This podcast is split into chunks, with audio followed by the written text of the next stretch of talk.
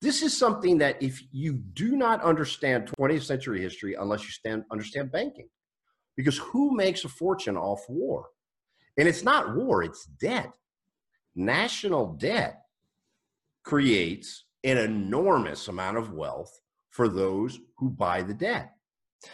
It makes a ton of money for them. And for the rest of the people, what does it make? A lot of taxes. Lots of taxes. Hello, everyone. That was an extract from this interview with today's guest, Robert Bonomo. In addition to being a filmmaker and esotericist who's produced a documentary on the tarot, Robert worked for many years in the financial sector and strove to understand that most basic of questions where does money come from? His study of this ultimately led him to write an article, The Moral Hazard of Modern Banking How Banks Create and Destroy Money, and that's going to be the theme of this interview today. We talk about the relatively straightforward question of where money comes from and what is for me the much more complex and hard to understand one of how it is corrupted. I was certainly learning as I went along here, and you'll hear the gears in my head grinding at certain points when I ask Robert to stop and go over some of the, the points again. But I felt by the conclusion I had a much clearer understanding of a subject that I've been aware of but not felt entirely comfortable with for many years now. And I'm hoping that my struggling to come to terms with it will mean that we've recorded something that makes it very accessible for the listener too. So here's Robert talking about the events in his life that led him into this line of inquiry. In college, I was a history major. And they often talked about how war was good for the economy, but it never made any sense to me. Because I remember thinking if you destroy the means of production and your production creates things, weapons that, that don't produce anything, how is this good for the economy? That never made sense to me. But they never explained banking. I got actually, I have a master's degree from Boston University in management. Studied finance at the graduate level. Never talked about money creation. And there I am working in a bank. And it um, and it didn't make sense. And there was one very key moment that I was doing the marketing for certain loans. So I knew what our cost of acquisition was. So I knew the break even points assuming that the bank was using money that people had deposited. And I was at a trading with a guy from BNP. I'm sure you've heard of BNP, know, big yeah. French bank. Yeah. And um, I asked him, I said, you know, with the marketing costs, how are you making money on the mortgages? And with the full, this guy had gone to Harvard. He had the whole BNP, you know, high high fluting thing. He was like, uh, for BNP, mortgages are loss leaders. And that's when I just started to shake my head. I said, there's no way BNP is losing money on all these mortgages. But you figure I'm a 30, at this point, maybe a 35 year old with a pretty good career in advertising, with a master's degree and a history degree. And I had no idea how the bank was actually creating what they were selling. Right. I mean, that all like mind blown already there, really, Robert. The idea that, because I'm thinking like if they're losing money on, if they're losing money on mortgages. What are they making money on? Isn't that how they make their money, right? I, I mean, what's you? Right. So what the bank tells you, I mean, and this is what this guy told me. He says, "Oh, because," and this is true. When you when a bank gets a, a product like a key product like a mortgage, they can obligate you to get life insurance. You have to have your checking account there. They throw a Visa card at you, and it's very easy to sell you down the line, say a car loan, something. So there are other products that they can pack on but that was his argument to me. And then I, I had a friend who was the CFO of a small, but still an oil company. Oh, CF, this is a serious, very intelligent man. I remember we were having a beer one day and I asked him, and this guy was so smart, he just shook his head. Said, You know, Bob, I have no idea. He says, The only thing I can think of is they nickel and dime us to death. You know, fees and things. He goes, But mm-hmm. the actual business model makes no sense. This is a CFO of an oil, not an enormous oil company, but a legitimate oil company. So this is how deep the the lack of understanding goes. People high up in banks, people who work in finance, and they really don't understand the basic banking business. Okay, so I mean, I actually want to go back to what you said right at the start because I didn't know you were going to say that war is good for the economy, right? Because that's a, a real pet peeve of mine. Okay, because mm-hmm. it's a common myth, right? People think that, that World War II ended the Great Depression in the United States, and why why I find it a particularly corrosive, nasty myth mm-hmm.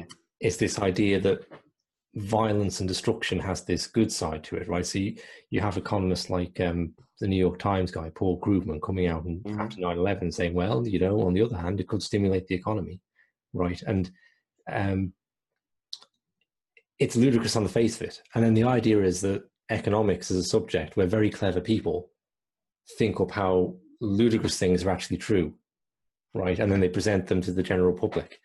Um, and of course, ludicrous things aren't true, right? I mean, I'd, um, I'll just draw an example that um, an historian actually, uh, Tom Woods, gives in a, in a book about the financial crisis and the idea that if war stimulated the economy, right, if that was true, then Japan and the United States, I things are the countries it chooses. They could solve all their economic woes by just building the biggest two battle fleets man has ever seen, sailing them out in the middle of the Pacific Ocean, evacuating all the people because there's no reason to have loss of life, and then could just dynamite, right? Send them out of the ocean, and we'd all be super rich from the jobs that created, right? Now, obviously, sending all your wealth to the bottom of the sea does not make you wealthy, but that, I mean, you know, there are highly paid economists who whose job it is to sell that myth to the public. Really. And, and, and, one thing, the second part of that, you don't even need. You don't even need to sink them. You can just build them. So it's like it's a brilliant. It's a, but it's a brilliant metaphor because with that logic, all we had to do was just spend tons of money on guns. We wouldn't even need a war because you know the shooting the gun doesn't make you any money. The concept is if we make all these guns, we make money. No, but you make the banks a ton of money this is something that if you do not understand 20, 20th century history unless you stand, understand banking because who makes a fortune off war and it's not war it's debt national debt creates an enormous amount of wealth for those who buy the debt. It makes a ton of money for them. And for the rest of the people what does it make? A lot of taxes. Lots of taxes. Okay, how should we approach this then? Shall we talk about the myth of money, or do you want to cut into the reality of money, where money comes from, talking about? I think we should start out talking about a little bit of what money is. And then we can go into the kind of the mythology of it because i have yeah. some examples from my own marketing background that i think could help yeah I, I, guess with I, probably myth was the wrong word there the corruption of money okay so do you want to start off talking about what money was historically how it was as a commodity that becomes commonly sure. used in trade and because i mean this was a fascinating thing to me i'll just tell my own little mm-hmm. i used to sit in school not doing my schoolwork i was just fascinated by this concept of of money and trying to figure it out. And I'd have I like have a little piece of paper and I draw an imaginary little settlement that people would go and live in, and there'd be a, a butcher, a baker, a candlestick maker, a school teacher, a farmer. And I'm thinking, okay, like they'd have a government, so someone's employed to govern the place, and the government person they must do the money, right? They must create it, and then banks can take it in and loan it out. But it must be the government that creates money.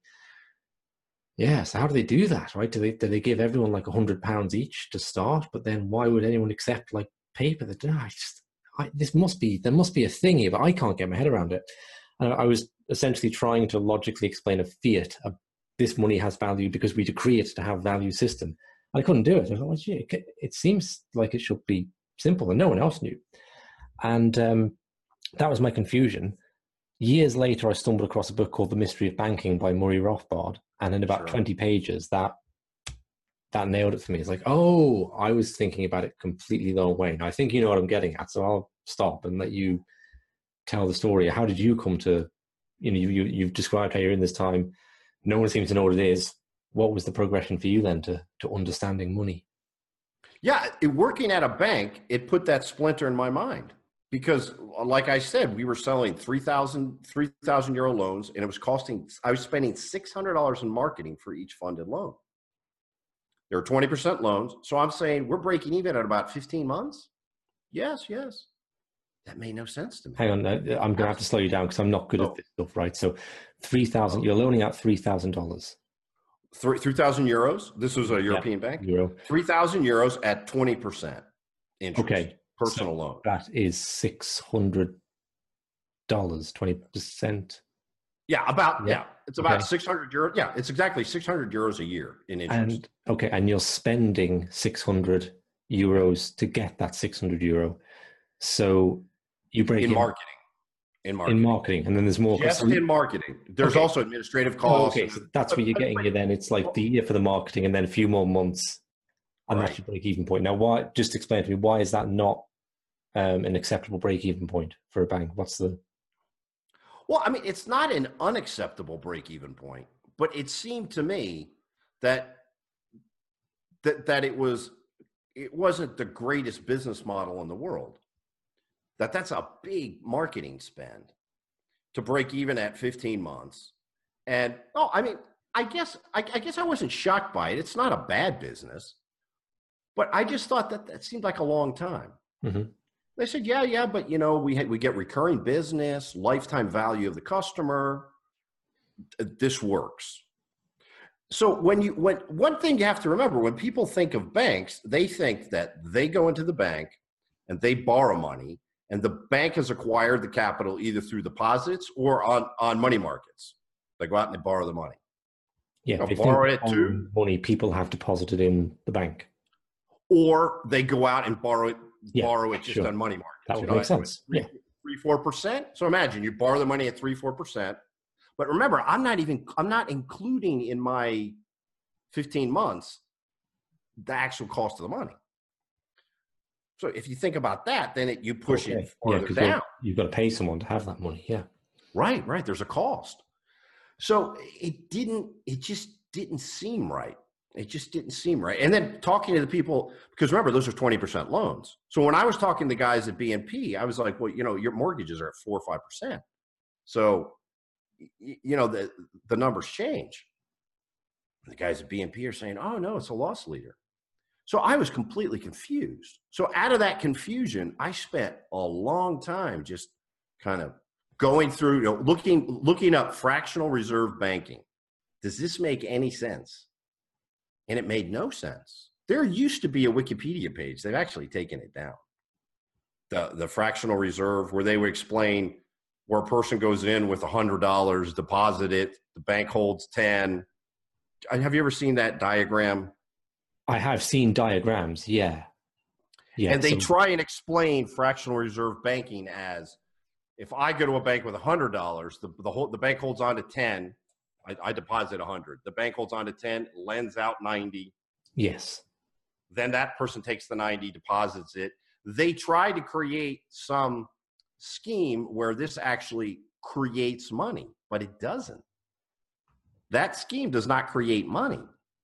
Because if you do it with oranges, I, I remember I asked somebody, I said, well, what if I did this with oranges? If I take 10 oranges, I go to the bank, I put my 10 oranges in, Hmm. is there any way by lending out those oranges they can make more oranges? So that whole fractional reserve banking, that that does not work. Now, if people are are skeptical, maybe this guy doesn't know what he's talking about, highly recommend you look for a blog debate between Krugman, who you mentioned, and there was an Australian economist. It's a fascinating blog debate they have about does banking, how banking creates money, and it's through credit. You know, and it's taken a long time for people to just come to terms with the fact that you know banks create money's created through credit. Okay. So this is an idea I encountered mm-hmm. really when stepping into the alternative world, you know, 18, finding out a lot of things in the world didn't work the way maybe casually assumed they did as a child without anyone ever saying, yes, it definitely does. And this idea of, oh yeah, banks, they create money. That's, that was the most mind blowing of all, really. That's impossible. You know, that, that can't be. So go ahead. What's, what's yeah, and I, and I- I just wanted to I just wanted to tell the, a little bit the story of how I I wrote a couple blog posts on money, but I was playing around with it. I hadn't really struck the chord, and then I came up with this idea. I wrote a I wrote a post called um, what was it called? Uh, the moral hazard of modern banking: how banks create and destroy money. So I came up with this idea. I said I've got to explain the mechanics. I began writing this, and I got stuck because I couldn't believe how easy it was. I didn't I didn't trust it. It's just too simple. And it's too much of a scam. And I said, this can't be, and it can't be. And I spent six months just really going, this can't be possible. And then I just remember one day, my wife was working on her PhD thesis, and I just sat down and I banged it out and I read it, and and it worked. I mean, that's how it happens. That's how banks create money. They create money through credit. Credit creates money. But it, it cost me, there was such a long time where I didn't believe it. I just didn't trust myself. It's too easy because it's so simple. It's a beautiful system. But if people understood it, they would become very, very angry. Very angry. And it changes the way you look at history. It completely changes the way you look at history. Okay, so break that down. What does that mean? If I go to the bank with my 100 euros or my 100 oranges, if that's an easier thing to put it in mm-hmm. terms of commodity, I deposit them. You come along for a loan. What can the bank loan you out of those 100 euros oranges? And where is that money coming from? What does it mean to say they create mm-hmm. money through credit? Yeah, so let's yeah, let's stick with the money. So yeah, let's just say wealthy man, bank is created, wealthy man or person, whatever, goes to the bank, dumps in, let's call it 10,000, 10,000, whatever, euros. What the bank will do with that deposit is put it on reserve. So that money goes into a reserve account with the central bank. And banks are allowed to create 10 times their reserve amount. So this bank has 10,000 on reserve let's say another person goes in and wants a loan. What the bank does, it creates a promissory note. So I, person who's getting this credit, sign that I will pay, let's just say 10 years at 10%. I will pay in these 10 years 100,000 euros. When I sign that document, what the bank does is monetizes that document. It monetizes the debt. So there's a debt obligation that's just a piece of paper. But think about it. I mean, there's really a service that the bank is doing because imagine I was buying your house and I said, okay, I'll sign a paper that I will pay the, t- the 100,000 in 10 years at 10% and I give it to you. You probably don't want that you want the cash. Because i don't if you don't pay i'm going to have to go to the mob or something right? What's my recourse right. you know? So yeah, exactly. with the what's bank they can but get the you. bank monetizes that debt. So it monetizes that promissory note. It takes that promissory note and says imagine a debit and a credit. So it creates a debit which is a positive which is that promissory note and then it creates a credit which is a hundred thousand let's just call them US dollars. Okay. Okay. So it turned that piece of paper, it monetized that piece of paper and turned it into a hundred thousand dollars. And it gives me the hundred thousand dollars. Right. So it's not that the bank can come after you if you don't pay back. It's that they're literally creating the money on the spot. That's the difference. They create it on the spot. Yeah. Okay. Now, as I pay back that debt to the bank. You know, let's, let's just make it simple. Let's say every year I pay them 10,000 with interest, of course. The interest we'll talk about, we can talk about yeah, later yeah. yeah. But so I just pay back when every time I pay back 10,000, that that piece of paper is worth 10,000 less because I paid, right? So the piece of paper is worth 10,000 and there's 10,000 left. That 10,000 I pay back to them is destroyed. It's gone. Slowly, that debt gets destroyed. And when I make the last payment, right, there's zero and zero. My piece of paper is worthless because I paid it back, and there's no money left. Hang on, hang on. Just let me see. But we said you borrowed a hundred thousand. Right. Talking about ten thousand. What? Ah, okay, yeah. Remember, one person went in, yeah, and and, and left ten thousand. That nothing happened to that ten thousand. That ten thousand went into an account Mm-hmm. And the bank is allowed to create 10 times its reserves, mm-hmm. reserve so requirement. As you, the borrower, pay back the 100,000 over a 10 mm-hmm. year period, what becomes of that 100,000 then? Is that it disappears? Dis, that's disappeared. Okay. That's how. That's why it's very important to understand when in the in, for example, in two thousand eight, so much debt was being paid off, there was a liquidity crisis because nobody had money to pay debt. So there were bad debt. Well, we can explain the bad debt part in a second, but when people stop paying loans, okay, this get this might get a little complicated. Let's just go back to the original example. As that person pays back that money, right? The money is destroyed. Mm-hmm. But this is very important, and this this is what controls the banking system. If imagine the bank creates a hundred thousand dollars, right? Mm-hmm. Gives it to that man, and he doesn't pay. If he doesn't pay back, the bank must replace those hundred thousand dollars, put those hundred thousand dollars in reserve. They have to go find a hundred thousand and put it in reserve. Why? Because the promissory note is worthless. There has to be a balance. If you create a hundred thousand, you have to have a hundred thousand on the other side. If my promissory note is worthless because I'm not paying, they have to get real hundred thousand and put it there. So it's a hundred and a hundred. Okay. Okay. That's why in 2008, when everybody stopped paying, the banks had no liquidity. When they said the entire world banking system is going to be is going to collapse in a day, remember that whole scene in yeah, Washington yeah. with Bush and everything? That's what they meant because there was no money. People stopped paying the debts. The paper was worthless, and they have all these reserve requirements that they can't fulfill. So all the liquidity just got sucked out of the market, and there literally was no money. There was not enough money to to make the system go. So in a sense, in a sense, I mean, I'm sure we could have survived, but that was a true crisis because it was like imagine all the money in the world just evaporates. It just becomes it's gone. So with this system, being set up, I guess I'm wondering where it comes from and who benefits, really. Because the way you set the money up is going to rig the board, right, to favor some and disfavor others. And and the story, the traditional story is that it goes back to gold. No, people would leave gold with jewelers, and they would get a paper receipt, mm-hmm. and those receipts would get instead of going and getting your gold, you would just pay with those receipts. And then, of course, the jewelers or the people who held the gold realized they could write more paper than there was gold.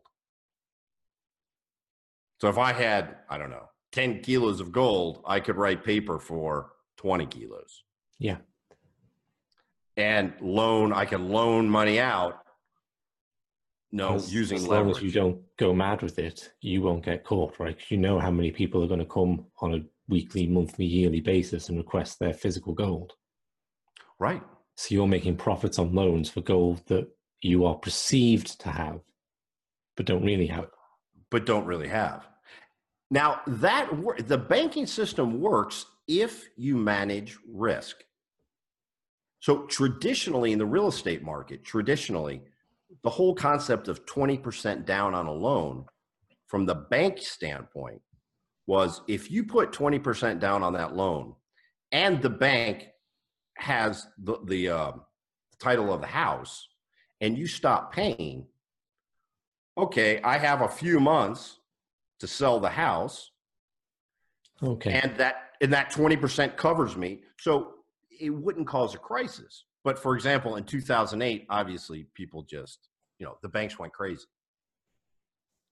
Chasing higher returns on lower quality loans. So, what do you think? Is there a sort of is there in any sense a legitimacy to what the bankers are doing, or if you go back to the old, uh, the jewelers locking up the gold are doing in, is it fraud to issue notes beyond the reserves you have? Plain and simple? Uh, is it, does it serve the economy in any way? What are your thoughts? Yeah, I mean, I, I think it, it actually worked. The system worked for a pretty a pretty long time. A long time. And for example, in the United States, it worked reasonably well. In the post, in, in basically the post-war period, it worked really well until say the 1970s. So it can work if if the banks manage risk. But when the banks start losing sight of the fact that a banker's job is to manage risk and they start chasing wild returns and everything blows up. Remember, in 2008 and 2009, the banks had loads and lo- well, literally trillions of dollars in worthless paper. Absolutely worthless so that's what many Americans do not understand that QE was. Quantitative easing was the Fed saying, okay, we'll buy back that paper. Because hmm. remember, quantitative easing was buying bonds and buying mortgage backed securities. And they, they said, okay, now we'll buy back your paper. So it's like, I imagine we make cars that don't run, that are absolutely worthless. And the Fed says, okay, we'll buy them for you. And how did the Fed buy them? By creating money the, the Fed is the only one that can actually expand their balance sheet by just creating money. Right. Okay. That's so. When you say um, managing risk, okay, I mean, what's what's gone on there? That the banks got more reckless over the years, but what what what are them? There must be incentives and restraining factors on banks, right? Sure. So there was a shift then that happened. Yeah, and and that's probably in the 1980s, so in the 1970s in the United States, we had a, a, an enormous, a terrible inflation problem in the 1970s. Um, that got fixed more or less with the development of the whole petrodollar system with the Saudis. Because when we went off the gold standard in what was it, 71? I can't remember the year, but Nixon took us off the gold standard. So basically, the dollar becomes a fiat currency. Basically, there's nothing behind it. So they came up with the whole petrodollar system, which was a brilliant idea, which put demand, constant demand in the world on dollars because all oil would be bought and sold in dollars. I mean, every central bank in the world had to buy dollars, sort of the imperial tax. Yeah. Every every central bank's got to buy dollars because most countries don't have oil. They've got to buy oil with dollars. Okay, so just just mention uh-huh. how that comes about through like OPEC? I mean, like, because I'm not really clear on this myself. I, I know that OPEC um, agreed to sell oil in dollars, and that's um, which countries members? Iran, Saudi Arabia, Kuwait. Right, but the key one is Saudi Arabia. Sure, but was because that with did that come about from from pressure from the US to sell in dollars? Yeah, that I, that was. I, am trying to forget the year. There's a certain conference. There's an there's a uh, the name's escaping me, but I can't remember who it was, but basically they came to an agreement with the Saudis, which was oil would be traded in dollars, and in exchange, Saudi Arabia gets U.S. protection. Right. So U.S. military will will protect Saudi Arabia, and you can sell that on a geopolitical sense of the United States military is going to protect oil, which the world needs. That was sort of the selling point. And in exchange, all transactions in oil would be in dollars, which put that demand on dollars and maintained the Bretton Woods system. It gave it another, what, 20 or 30 years. Okay, so let's see if I understand the tax part of it right. My understanding is then that because all the countries in the world are then compelled to buy dollars, okay, they buy dollars when there is a certain amount of dollars in the world. Right. And purchase the oil, whatever goes on with that. And then by the time those dollars return to the United States to be spent and American goods purchased, more dollars have been printed, so the dollars are worth less when they come back than when they went out, and the difference is a, effectively a taxation on the world. But but also the dollar, the value of the dollar is higher than it should be. Than that, for example, in forex markets, the dollar is always going to be worth a little bit more than it probably should because there's a constant demand on it. Oh, People are constant buying dollars. So it makes the dollar, the value of the dollar more than it probably in a normal sense should be. So okay. that extra demand is it's I see that as an imperial tax. Okay, right. Yeah. For our military protecting certain resources and trade routes and whatnot, you're going to do all of your business in dollars. That's going to maintain the value of the dollar, keep it higher. That's why, you know, Americans can buy things relatively cheaply back to gold or back to commodities then can you talk through the very basics of how do we get money in the first place right? Where, where does this? Oh, what is it? thing What- from? yeah. what is it? What, what you know? What's where? Yeah. How does it It's- get injected into human society? It's really simple. It's simply a store of value. And value, when we say a store of value, I like to say, I know that sounds a little arcane. Value just means work. So I like to use the example of fish. If you've ever lived in an area where people salt fish, like uh, cod, for example, or salmon, you know, the fishing boat goes out, gets all this fish that's worth X amount of money. But that fish goes bad really quickly. You've either got to freeze it or sell it immediately. But if you want to kind of store that work that you did, you can salt the fish. Mhm. You can salt it, and that preserves it for, I don't know, what, six, eight months. Mhm. So, what money is, is stored work. So, all that work you did fishing, you can immediately come and sell the fish, right? So, you mm-hmm. exchange your work for bread or whatever. Or you can you can salt the fish and that stores the value. It stores the work in there. And you know you can't really divide it but you can just sell 10 fish or 20 fish or 50 fish to somebody and that fish becomes money Right.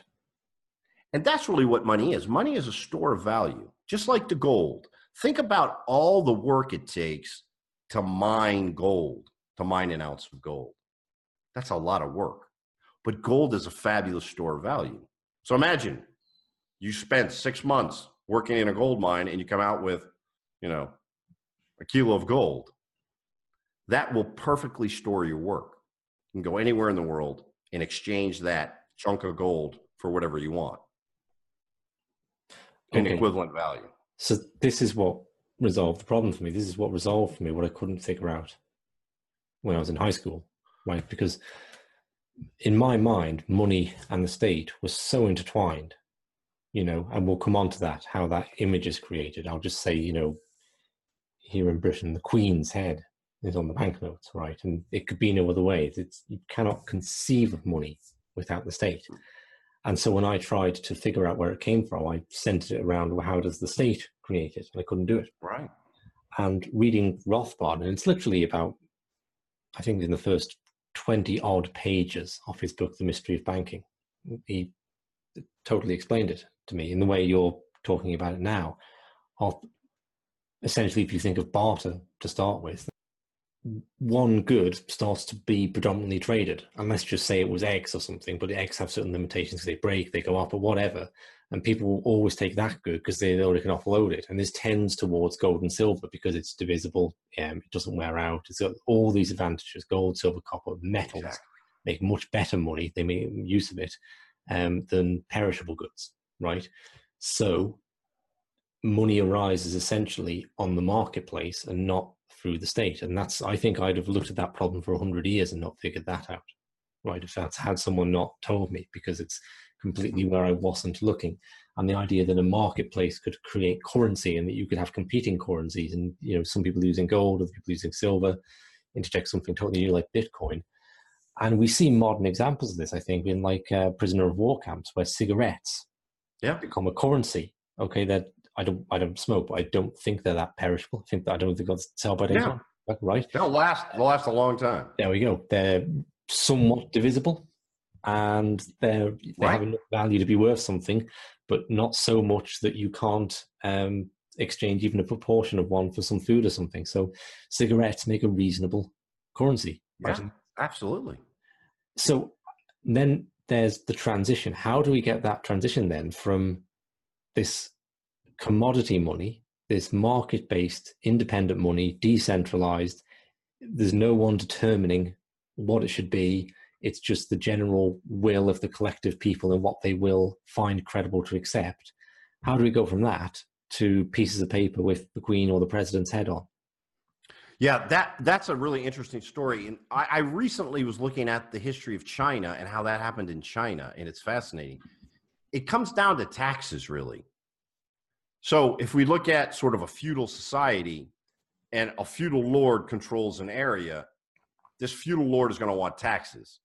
And generally, those taxes were paid, for example, in wheat or in uh, livestock or however they decided to get to to get that. But that becomes extremely cumbersome.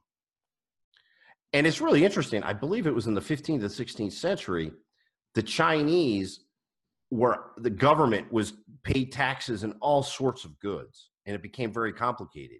And when the when the Spanish discovered the America or went to the Americas and found all this silver, the Chinese started to monetize to create an accepted means of uh, means of exchange, which would be money, that the state would accept for taxes, and that was silver.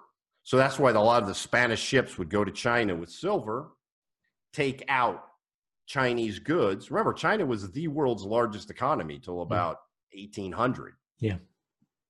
And then you have that bad period, and now it's back to being the world's largest economy. So they would go exchange the silver for silk, whatever, porcelain. And then this, the, the Chinese started to use silver as a means of exchange to pay taxes. So I think the state getting involved is is 100% uh, connected to collecting taxes, the feudal tax. You've got to pay the state. Okay. You know, uh-huh. So that takes us to the point where the state is is taxing, but it's still a commodity at this point. It's still, although that of course could rig the game, right? Because previously, it's whatever the community has decided let's say, is credible and what the the shopkeepers will take. And if if shopkeepers woke up tomorrow and decided actually silver was just a silly shiny metal and it wasn't worth anything, then suddenly you couldn't buy your groceries in it. You'd have to have copper or gold or something else. Um, but if you need it to pay taxes, pay taxes a demand on it. Everyone is yeah, and there's no there's no going to a different government. If if your shopkeeper goes mad and decides silver isn't worth anything, you can choose to go buy your groceries elsewhere. You can't choose to pay your taxes elsewhere without extraordinary measures. so that and this goes back to the Romans and I believe the Phoenicians were the first ones um, to come up with uh, actual silver money. I believe the Phoenicians were the first. Yes, yeah, I've heard that. Um, so this goes to the point where the, the the state is rigging the game now with money, okay, and this tends to enshrine certain commodities as being money, but we're still at the point where it is a commodity, right? Yeah, but if I take my ten pound note into the bank tomorrow, they won't give me ten pounds of silver for it. They'll give me ten pounds for it, which is another note. And so, so how does that? And that that seems like a loss to me, right? That uh, I think sterling was silver. I don't know actually, but either way, silver yeah. or gold, I can't I can't get ten pounds of copper with a ten pound note nowadays. Right? Nothing, you know. So um, that's that's a substantial progression on from that. How how did money essentially become delinked from, or we've got these notes, The state the state the state presumably started issuing notes at some point itself for representations of. Yeah, that's when. Yeah, that's a really good question. When did that begin? Because, for example, the the dollar, the history of the dollar is fascinating. The dollar was originally the tolar, which I believe was Dutch it was a Dutch um, silver coin mm-hmm. that the Spanish began to use and called it the dollar, dollar. And then from the Spanish silver coin, it comes to the United States. And when did the United States begin actually? And then it was, it's still at that point, it was, it was, there were coins that remember the U.S. Constitution says only the Treasury can make uh, coin. It can actually coin money. Okay. That's in the U.S. Constitution. Silver and gold. There's nothing to stop anyone coining money. It's perfectly legitimate. There's, you can't, you know, other than say um, giving it an accurate measure. You know, yeah. gold plate right. on a copper bar or something. Um, there's no reason why everyone shouldn't coin money. Right, which is obviously sure. to the modern mindset that's ridiculous. Like if you think about it as banknotes, when you think about it as commodities, that's fine. Okay, so the state starts off printing, well, coining its own silver and printing notes as represent representations of gold and silver. And then somewhere along the way, there's a delinking where we right, exactly. think of the paper as being the thing itself, money, not a representation of money. Exactly. And, and that that's and that's what we we all have ingrained in us is that when we see a dollar, this dollar means this dollar with all this arcane imagery on it and George Washington or whoever where it comes from actually equals something. And in the United States, technically, technically, technically, I guess it's not until Nixon takes us off the gold standard. Because in the 1960s, at Bretton Woods, the dollar becomes the world reserve mm-hmm. currency. Mm-hmm. But the US, based on US gold, so there's a representation for the, the there's a connection between dollar and gold, and then all currencies are pegged to the dollar. So even until the 70s, technically, all these currencies were pegged to a dollar, which could be exchanged for gold. Okay. And what happened in this? Oh, uh huh. Go ahead. No, sorry, because that's internationally, isn't it? Because uh, Franklin Roosevelt moved the dollar away from gold domestically and confiscated the gold in the U.S.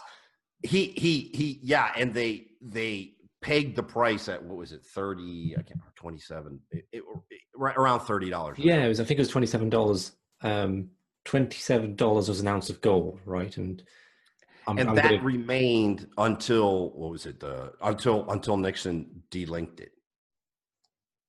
Right. Okay. Okay.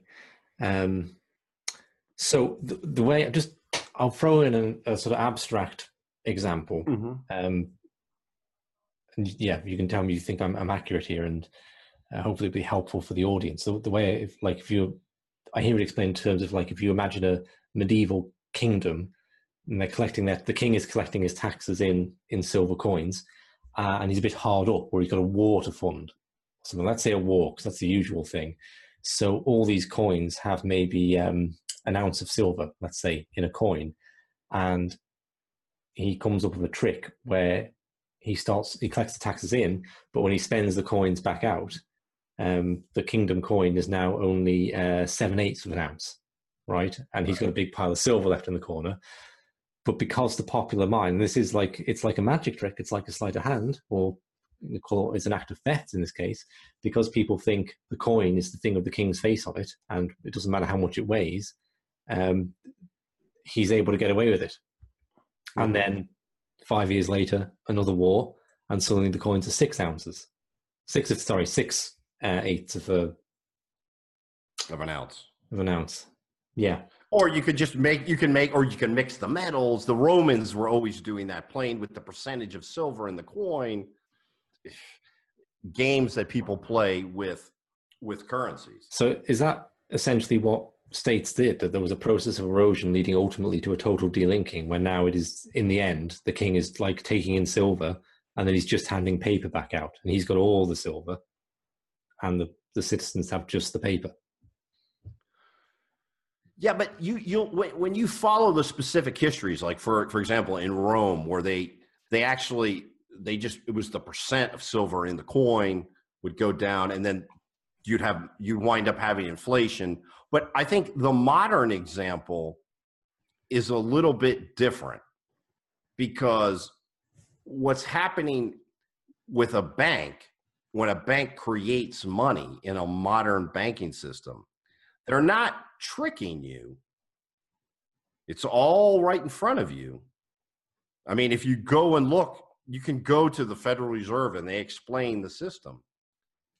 The US government makes money by creating credit.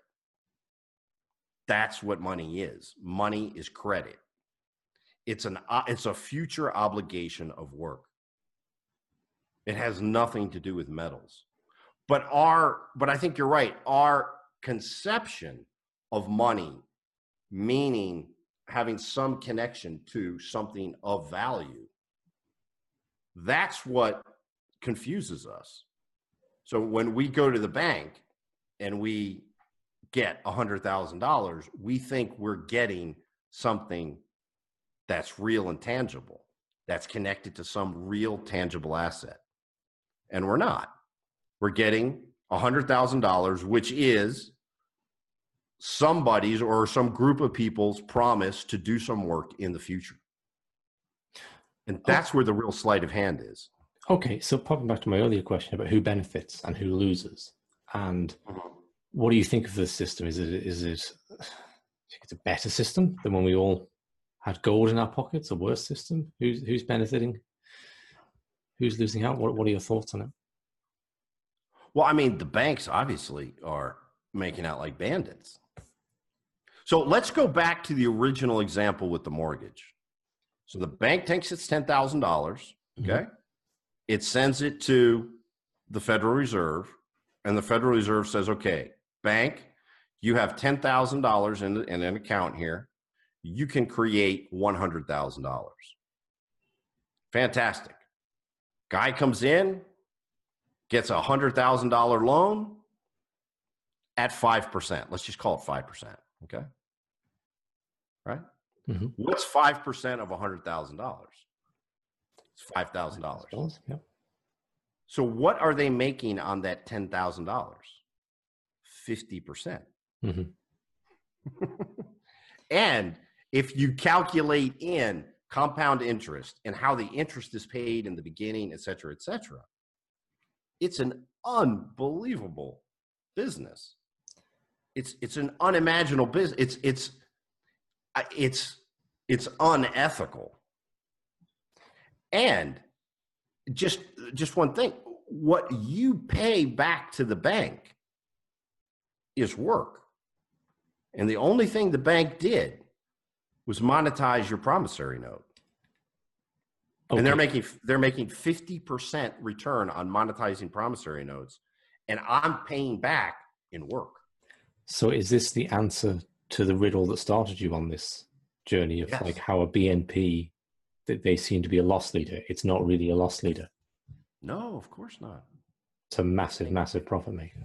It's a massive profit maker. It's a massive profit maker. And this might be an obvious question, uh, but I'm going to ask it anyway. I've asked you who wins, who loses in this. Oh, absolutely all the citizens of all the states in the world who are paying taxes to, to service debt are losing. All the kids that are going to college in the United States who are going into 20, 30, 50, I think the average, I can't remember what it was, but it's it's got to be in the 30 or $40,000 range. Of students who take debt, the average is like 30 or 40,000. In the US, we have one over $1 trillion in student loan debt. These are like 22 year old kids who are getting locked into this. So, all of the people who are servicing debt, paying debt, are losing. And all of the people who own that debt are winning. So, the one, not even the 1%, it's probably yeah. the half of the 1%, are getting fabulously rich. And most of the population are debt slaves. They're truly debt slaves. And it's not only the debts they pay, it's what we pay in taxes. Because one thing that drives me insane when you see governments with these enormous debts, what's the explanation? Oh, politicians are so stupid. No, politicians are not stupid. You don't become a senator or you don't get to the House of Representatives, A, being stupid, and B, you don't get to those places without you know, doing the bidding of the extremely wealthy. Mm-hmm. So when governments create enormous deficits, those deficits are being bought by banks and they're making a killing on them. And who's who's paying who's servicing those debts? The citizens who are paying taxes, who are actually working and paying taxes. And that's what's wrong with the system. If we had a system where work what i mean is if if i can play around with paper and create just hundreds and hundreds of years of work in the future that people have to go out and work and pay me back just by playing around with paper it causes an enormous disequilibrium in, in our society. Mm-hmm. and that's what we're seeing now. And this crazy consumerism.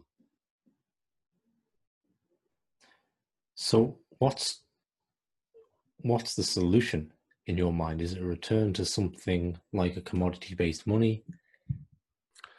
It could be, but it's not necessary. I don't believe it's necessary. Mhm. But you could make a mix. You could have a mix. For example, take the United States. We have we're actually the world's largest producer of oil again as of last month.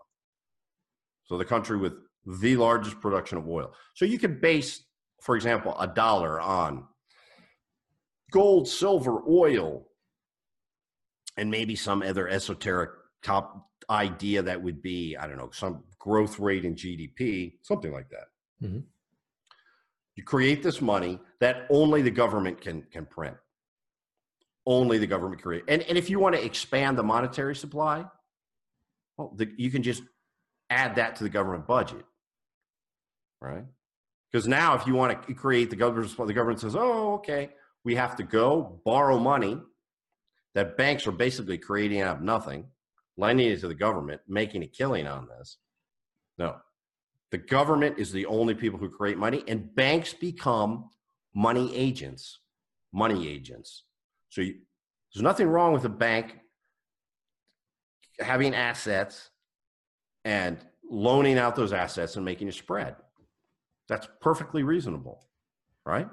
Mhm.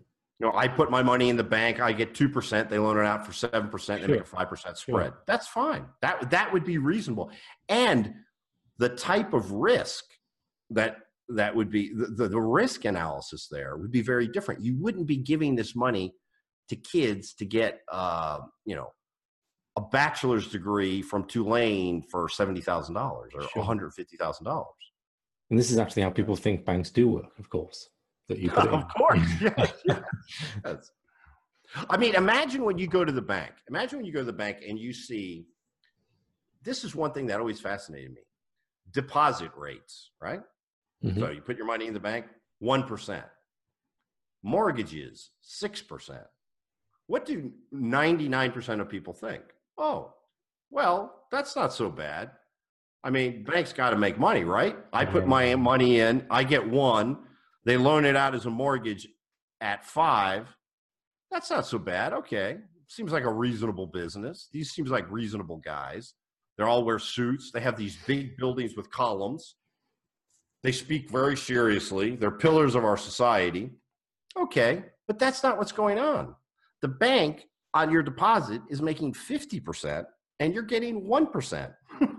if people knew that, if the bank had a sign that said, we're making 50% on your deposits and we're paying you 1%, people would say, wait, wait a second. Okay, if the banks have a profit margin, that that's great though. Surely, surely there's a competitive need in banks to get money in, right? So if it's fifty percent to one percent, surely the banks are going to need to they're going to start to up the offer, right? They're going to start competing for customers, and that's going to mm. be two percent, three percent, and up. So unless the game is rigged in some way, you know what I mean? Like if I start a you know a baseball hat company, I can't charge a thousand dollars for a hat because someone else is charging ten dollars, right? So there's the market competition brings down prices and brings up what you're offering your investors in the banking sense, right? So so what's the is there some sort of bottleneck there that stops that process happening? I'm, I'm thinking like, is it banking licenses? Is it the state's restrictions on who can become a bank? Well, first of all, we have a Federal Reserve system.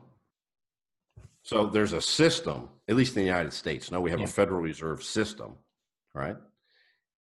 And the Federal Reserve creates the rates. So they look at the inflation rate and they create what the rates should be at. Mhm. And then the banks compete on those on those levels. But it's not like you say where because remember it's all through that Federal Reserve system. If we had kind of the the libertarian system where any anybody could create money, go, you know, have their silver coins and lend them out,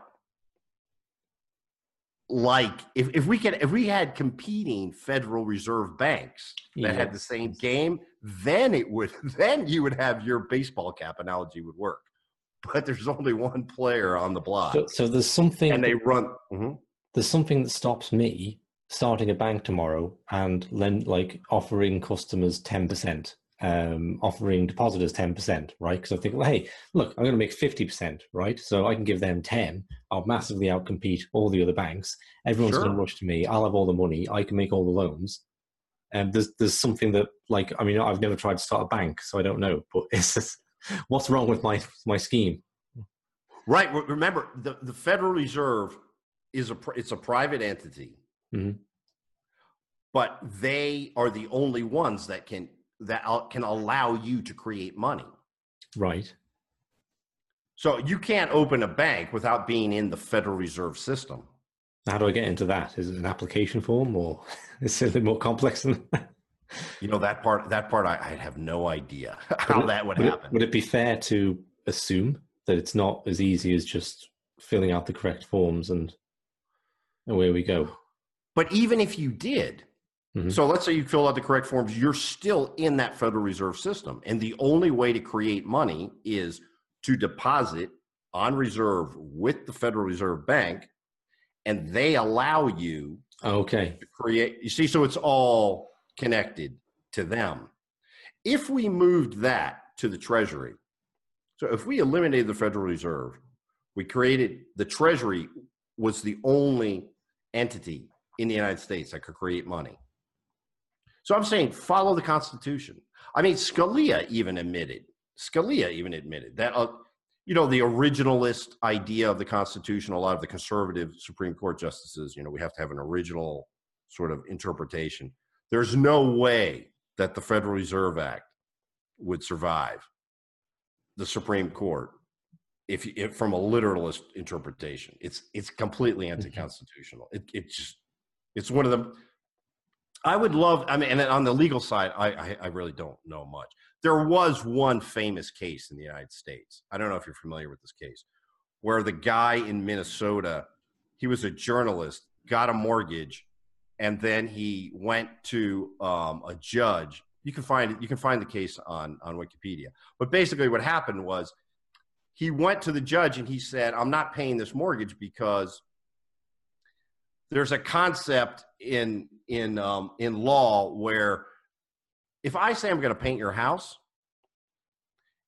and you say you're going to pay me hundred dollars, we have a contract. Mhm.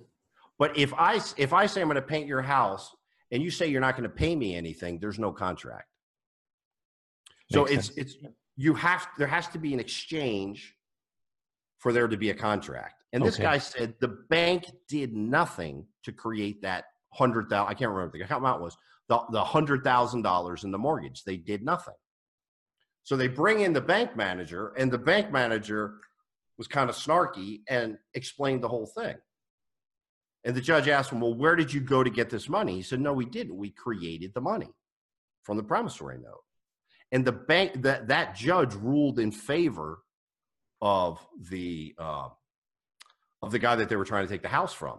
Then it got it got kicked out on appeal, and there's a long story to that Wow. case. Okay. Well, we'll link to the But it actually it, it actually it's in my article on uh, on cactusland.com. Mhm. The moral hazard of modern banking. I have a link to the Wikipedia page and Okay. Well, I'll, I'll link to that.